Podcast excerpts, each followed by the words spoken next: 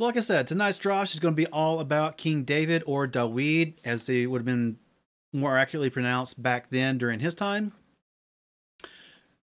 As I said before, if you'd like more notes and more information on this, go to GodHonestTruth.com, click on the post for this drosh so you can get the video, the drosh slides, and the notes we took during the study all in one place. And of course, starting tomorrow morning, you'll be able to watch the on demand video as well. Now, the first instance we see of King David or King Dawid is in 1 Samuel 16 13. And it reads, And Shemuel took the horn of oil and anointed him in the midst of his brothers. And the Spirit of Yahweh came upon David from that day and onwards. And Shemuel arose and went to Ramah. Now, for those of you who don't know, Shemuel or Samuel was the last judge of Israel before the line of kings or the group of kings that come along. And as the last judge, he was also a prophet.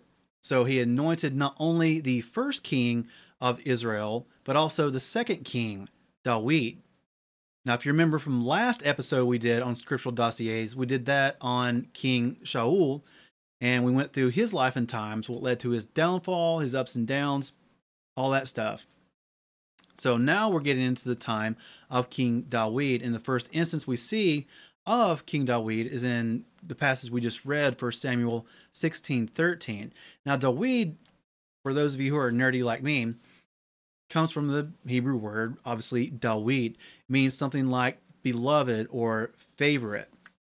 On your screen here, if you're watching the video, you can see the Strong's definition. And also down below that, Gesenius' Hebrew lexicon entry for Dawid.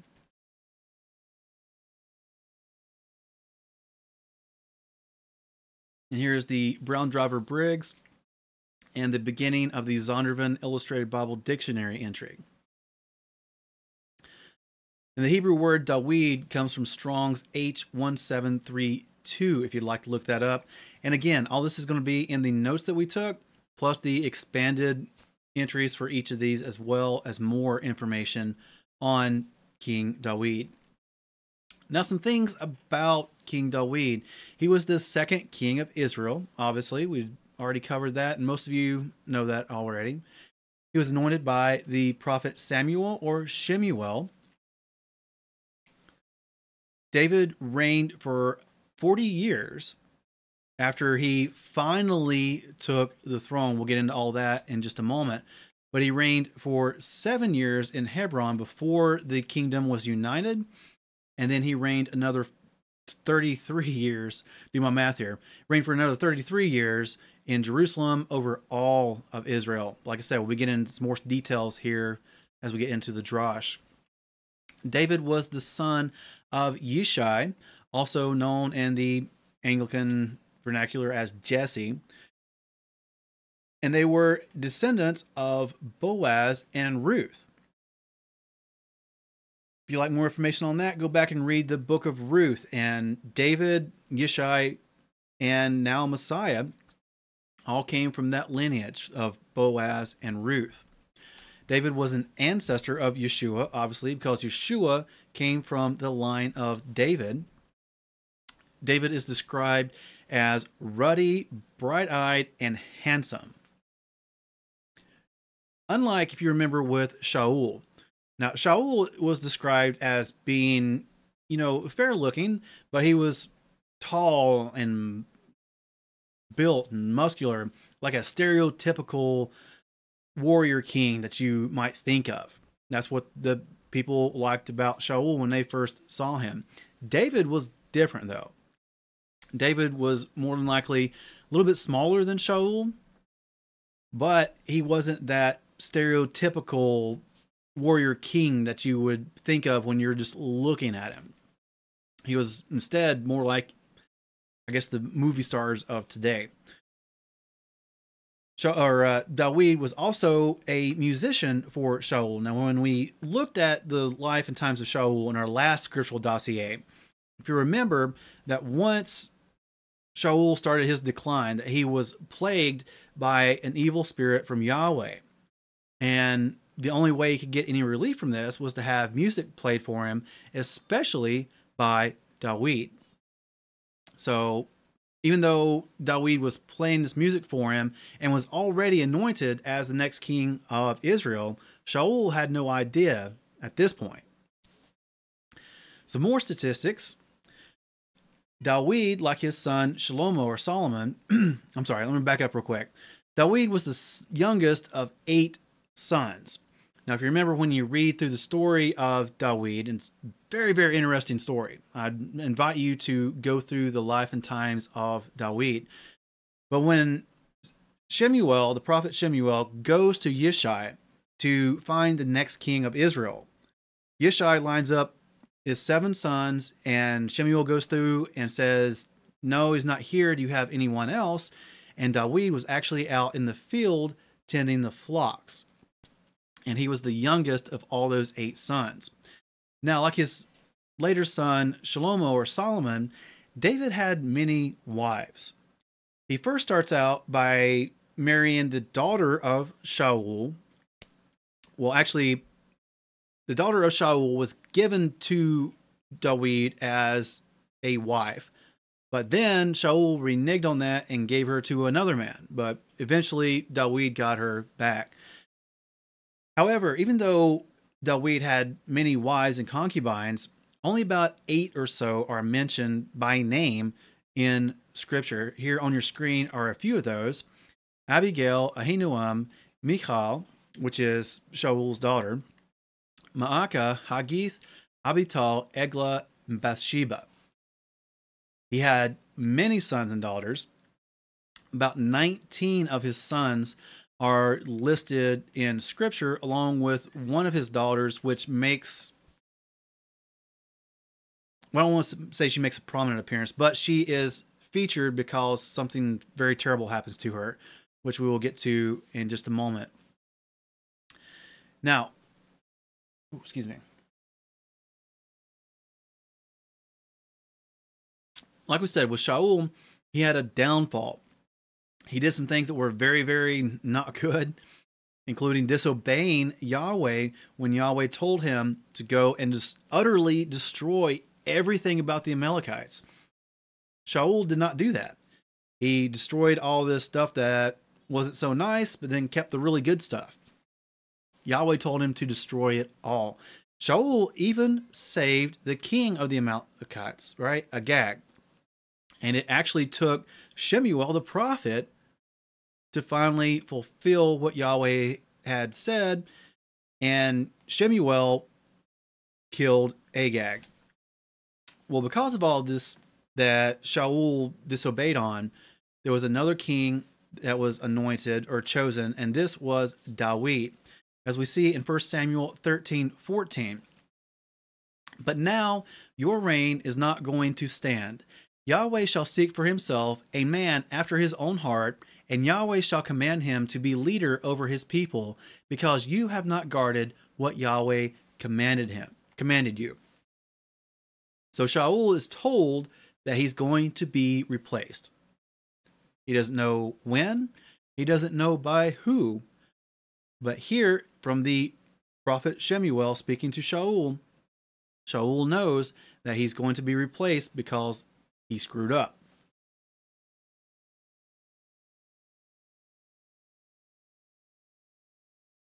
And then we go to 1 Samuel 16 1. And Yahweh said to Shemuel, How long are you going to mourn for Shaul, seeing I have rejected him from reigning over Yisrael? Fill your horn with oil and go. I am sending you to Yishai, the Bethlehemite, for I have seen among his sons a sovereign for myself. So now, like with Shaul, this next king of Israel was selected by Yahweh himself. Now, as we get into the life and times, as we know, King Dawid sinned. He made some mistakes. And we're going to be talking about those in a little while. But we also know that Shaul made some mistakes, some grievous ones. So start thinking about these people who were personally selected by Yahweh himself. And then they screw up. does that mean that Yahweh didn't make the right decision? He selected the wrong person? Not at all. What it really comes back to is a matter of free will. Even though you have a purpose in life, even though you're supposed to do something, even though you're doing really good at a certain point in your life, you still have free will and you still have the ability and the chance to screw it all up. And we see this in the life of Shaul, and we also see the mistakes that King Dawid made, as we'll get into here as we go through this drash.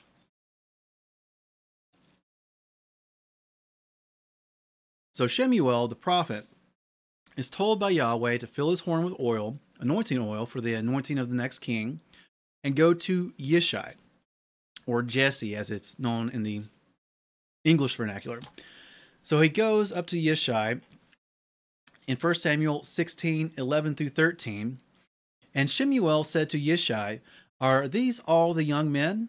And he said, There remains yet the youngest, and see, he is tending the sheep. And Shemuel said to Yishai, Send and bring him, for we do not turn round till he comes here. And he sent and brought him in, and he was ruddy, with bright eyes, and handsome. And Yahweh said, Arise, anoint him, for this is the one. And Shemuel took the horn of oil and anointed him in the midst of his brothers, and the Spirit of Yahweh came upon Dawid from that day and onwards. And Shemuel arose and went to Ramah. So here we have the prophet Shemuel on the orders of Yahweh himself going to anoint the next king of Israel. Now, this is something to remember right now for the rest of the story of Dawid and the rest of Drash. He is anointed as king here. There's already a ruling king in place in Israel, Shaul, but the next one has already been anointed and put in place. This is going to come into play here in just a little bit as we get farther into the narrative of King Dawid. So now, David's ascendancy to the throne was not one that was very smooth and was definitely not one that was easy for just about anybody involved. Number one, David did not physically ascend to the throne until the previous king, Shaul, had died. Now remember, Shaul reigned for about 40, 42 years, okay? So eventually, because of all his downfalls, Shaul and three of his sons are killed in battle. Okay, well, Shaul's not really killed in battle, he kills himself. But, anyways, he dies during a battle. However, after Shaul dies, Dawid is supposed to be the rightful king. Well, he is the rightful king, and everyone is supposed to recognize that. However, not everyone does. And one of Shaul's sons, Ishbosheth, assumes the throne. He thinks that since his daddy was a previous king and he's probably the only son left, that he has title to the throne. But this is not the case, not according to Yahweh. Yahweh didn't anoint him, Yahweh anointed Dawid. So, like I said, David was reigning in Hebron in the northern part for about three and a half years, while Ishbosheth reigned in the south, down in Judea, Jerusalem area around there. Oh, I'm sorry. David was in Hebron for seven and a half years. There we go. Until the conflict with Ishbosheth was resolved. Okay, so it took that long for them to finally come to the conclusion, the finale. At that point, David was the undisputed king over all Israel. And this was recognized by everyone at this point. But still, there was more turmoil to come. However, he was king over all of Israel at this point. So, in total, including his time in, of reigning at Hebron and also his time reigning over all of Israel, David reigned for about 40 years. That's what we're told in Second Kings. Then we see in First Kings 2 10 through 11. And I'm sorry, we're told in First Kings how many years Dawid ruled. But then we see in First Kings 2 10 through 11. And Dawid slept with his fathers and was buried in the city of Dawid. And the days that Dawid reigned over Israel was 40 years. He reigned seven years in Hebron, and in Jerusalem he reigned 33 years. Now, if you're a nerd like me, you start seeing kind of some things here. When you look at scripture and it's talking about before he died, right? It says that he reigned in Hebron or was in Hebron for seven and a half years. Okay. Then he was mathematically, that would be that he ruled over all of Israel after that for 32 and a half years. Okay. However, as we see in this section, it says he reigned seven years. Kind of makes you wonder that in their way of speaking, do they round down the half part when talking about stuff like this? I don't know. If you've heard about something like that, please let us know. It's just one of those things on the back burner. It's not really important, but it did catch my eye. However, even though David was a man after Yahweh's own heart, like we said, he made mistakes as well. Most notably, David saw and lusted after another man's wife called Bathsheba. Now, unfortunately, he committed this sin, and then soon after that, Bathsheba comes up and tells them, Hey, I'm pregnant, right?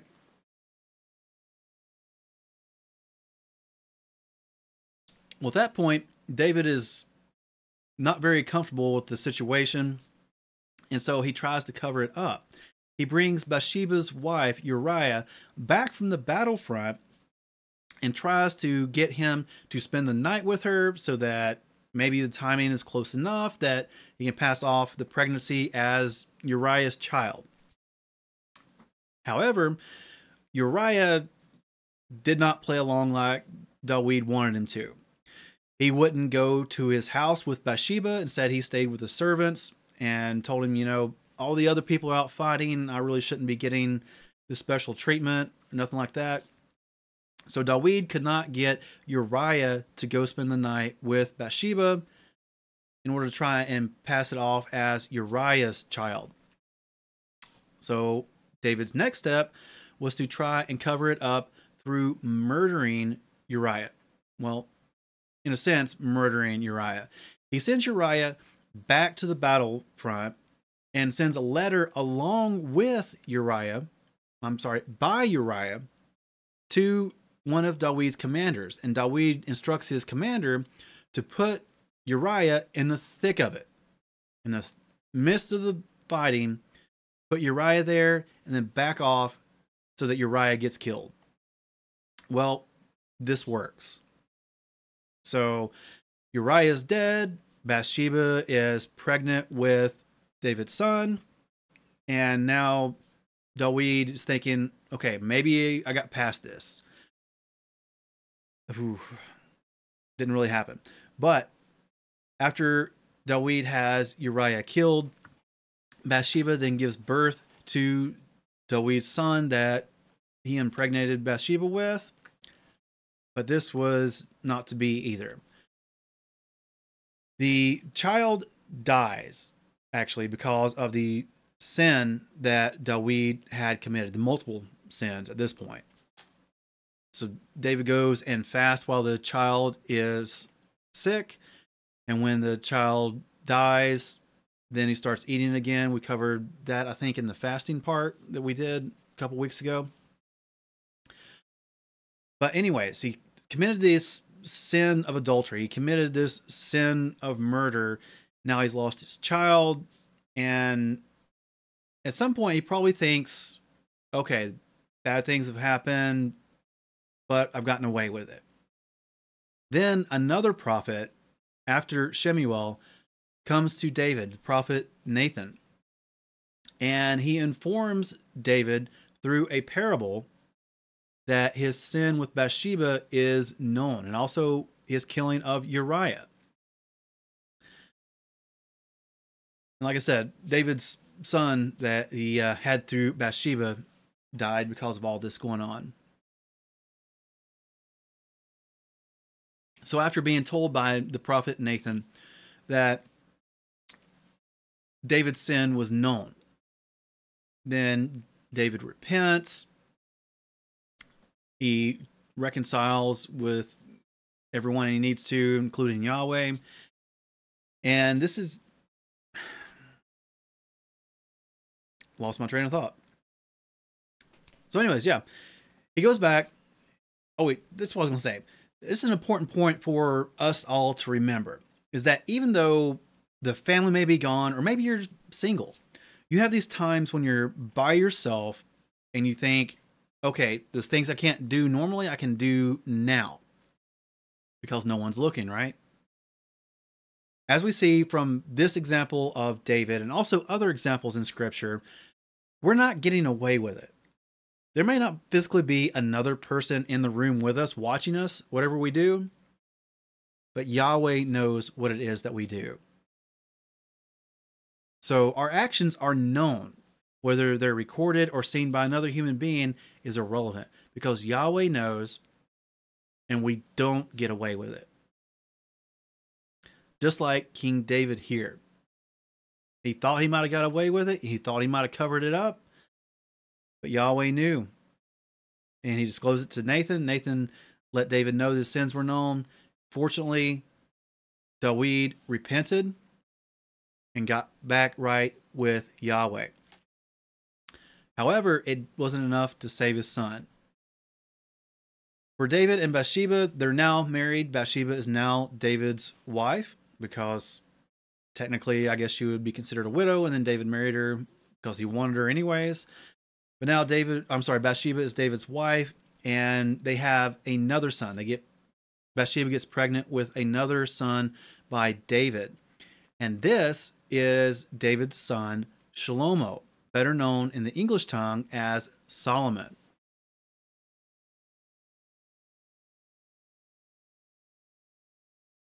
So obviously, Solomon or Shlomo lives. But this is not the end of the troubles for Dawid. Because of what he's done, there are still more troubles to come. And unfortunately, some rather heinous ones too. For example, David's son Amnon ends up raping his half sister Tamar. He calls her in, he pretends to be sick, has her come to his room to bring him something to eat, and then he grabs her and rapes her because he looked at her, thought she was beautiful, and loved her so much. Does this grievous act against her. And then when it's all done, he ends up hating her even more than what he loved her beforehand. And it's just very odd. Ends up kicking her out of the bedroom after he does this to her because he hates her so much. Well, another one of King David's um, sons finds out about this. His name is Absalom. And Absalom ends up biding his time for a while, for I think it's about two years or so. And then he gets his revenge and kills Amnon for raping his full sister, but Amnon's half sister. So Absalom finally gets his revenge. But Absalom is harboring a grudge against his father Dawid because Dawid didn't really do anything to Amnon for this heinous sin. So Absalom's got his revenge on Amnon, but still kind of has ill feelings toward Dawid. Because of this, Absalom then goes on to stage a coup against his own father and the rightful king of Israel. He tries to take it over, and he makes progress for a while. He even ends up having or um, making Dawid flee for his life, runs him out of Jerusalem, and Absalom gets up on the throne in Jerusalem. He goes so far as to even sleep with Dawid, his father's concubines, to try and sully them and just completely ruin Dawid. But still, after all this that Absalom does to Dawid, Dawid still commands leniency towards Absalom. He still loves his son and commands his underlings to, you know, show leniency when they catch up to Absalom. Not just cut his head off all at once to bring Absalom to him. However, during one of the battles, Absalom ends up running away from David's men, and Absalom is described as being handsome like Dawid was and having long hair.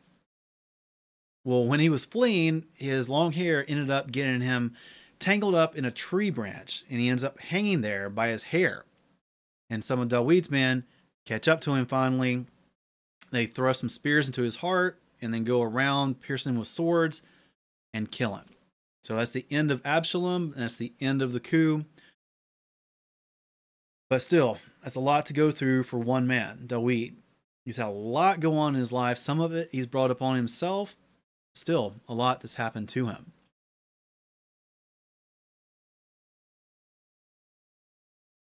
But what about the Davidic legacy?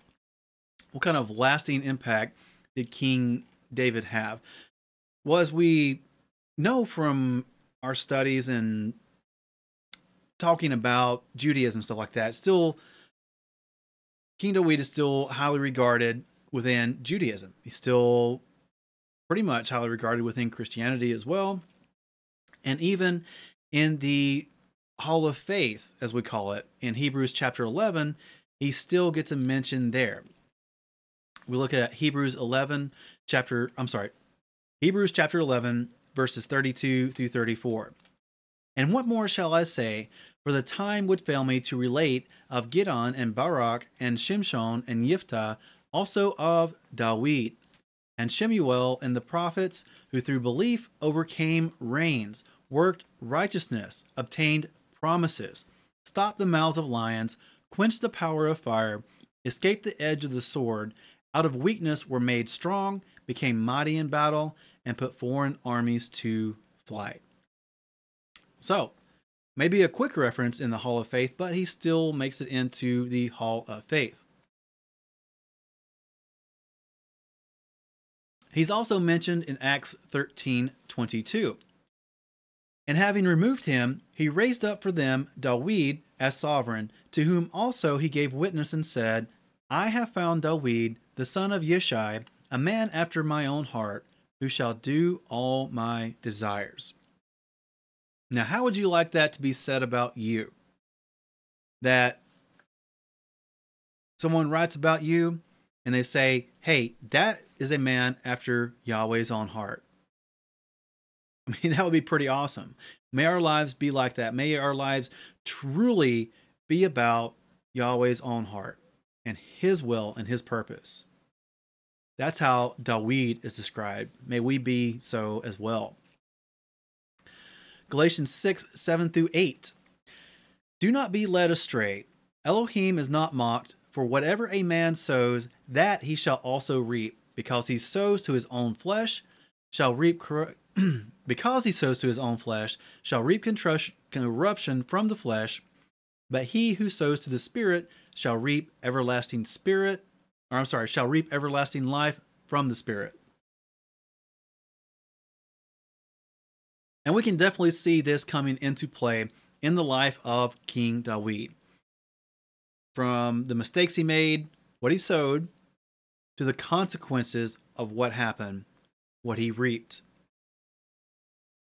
There was another time in the life of King Dawid where he kind of took it upon himself to have power and to assume power to overtake other armies and stuff. He took his census. And you might think that was, you know, kind of benign. But that was not in Yahweh's will and plan. Yahweh had not told him to take a census, and instead, Dawid should have relied on Yahweh and not on his own strength. So he's heavily chastised for that as well. Again, I highly invite you to go read through the life and times of Dawid. Very good story. not that long, goes from um, Kings 16. No, I'm sorry, First Samuel 16, all the way through First Kings. And then we look at Romans 8 28. And we know that all matters work together for good to those who love Elohim, to those who are called according to his purpose. Dawid was definitely called according to the purpose of Yahweh. Now, it was not that all things in Dawid's life were good, nor that he always done good, but all things in Dawid's life were worked together for good by Yahweh. Well, how is that so? Well, think about it. He lusted after another man's wife, committed adultery, killed that man because of his lust for this woman. But through that, we have Solomon or Shalomo and the lineage that came down all the way to Yeshua. Yeshua was of that lineage. From that union of Dawid and Bathsheba. So, even though all things are not good, all things work to good for those who love Yahweh and follow after his heart and are called according to his purpose. And as most of you know, there's a lot of connection between King Dawid and our Messiah, Yeshua. For instance, both Yeshua and Dawid were from Bethlehem, as we read when Shemuel went to Yishai, it was in Bethlehem. They had times in their life when they had to flee. In King Dawid's life, he had to flee several times from King Shaul, who was trying to kill him. He also had to flee from his son Absalom when Absalom was staging the coup. Yeshua, right after he was born, not long after he was born, his parents had to take him as a young child and flee to Egypt. Right? There were times in the temple when Yeshua was a grown man that he fled from the Pharisees who were picking up stones to stone him. So both Yeshua and Dawid had times in their lives where they had to flee.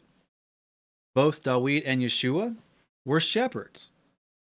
Now, Dawid was a shepherd of actual physical sheep, and Yeshua is a shepherd of men.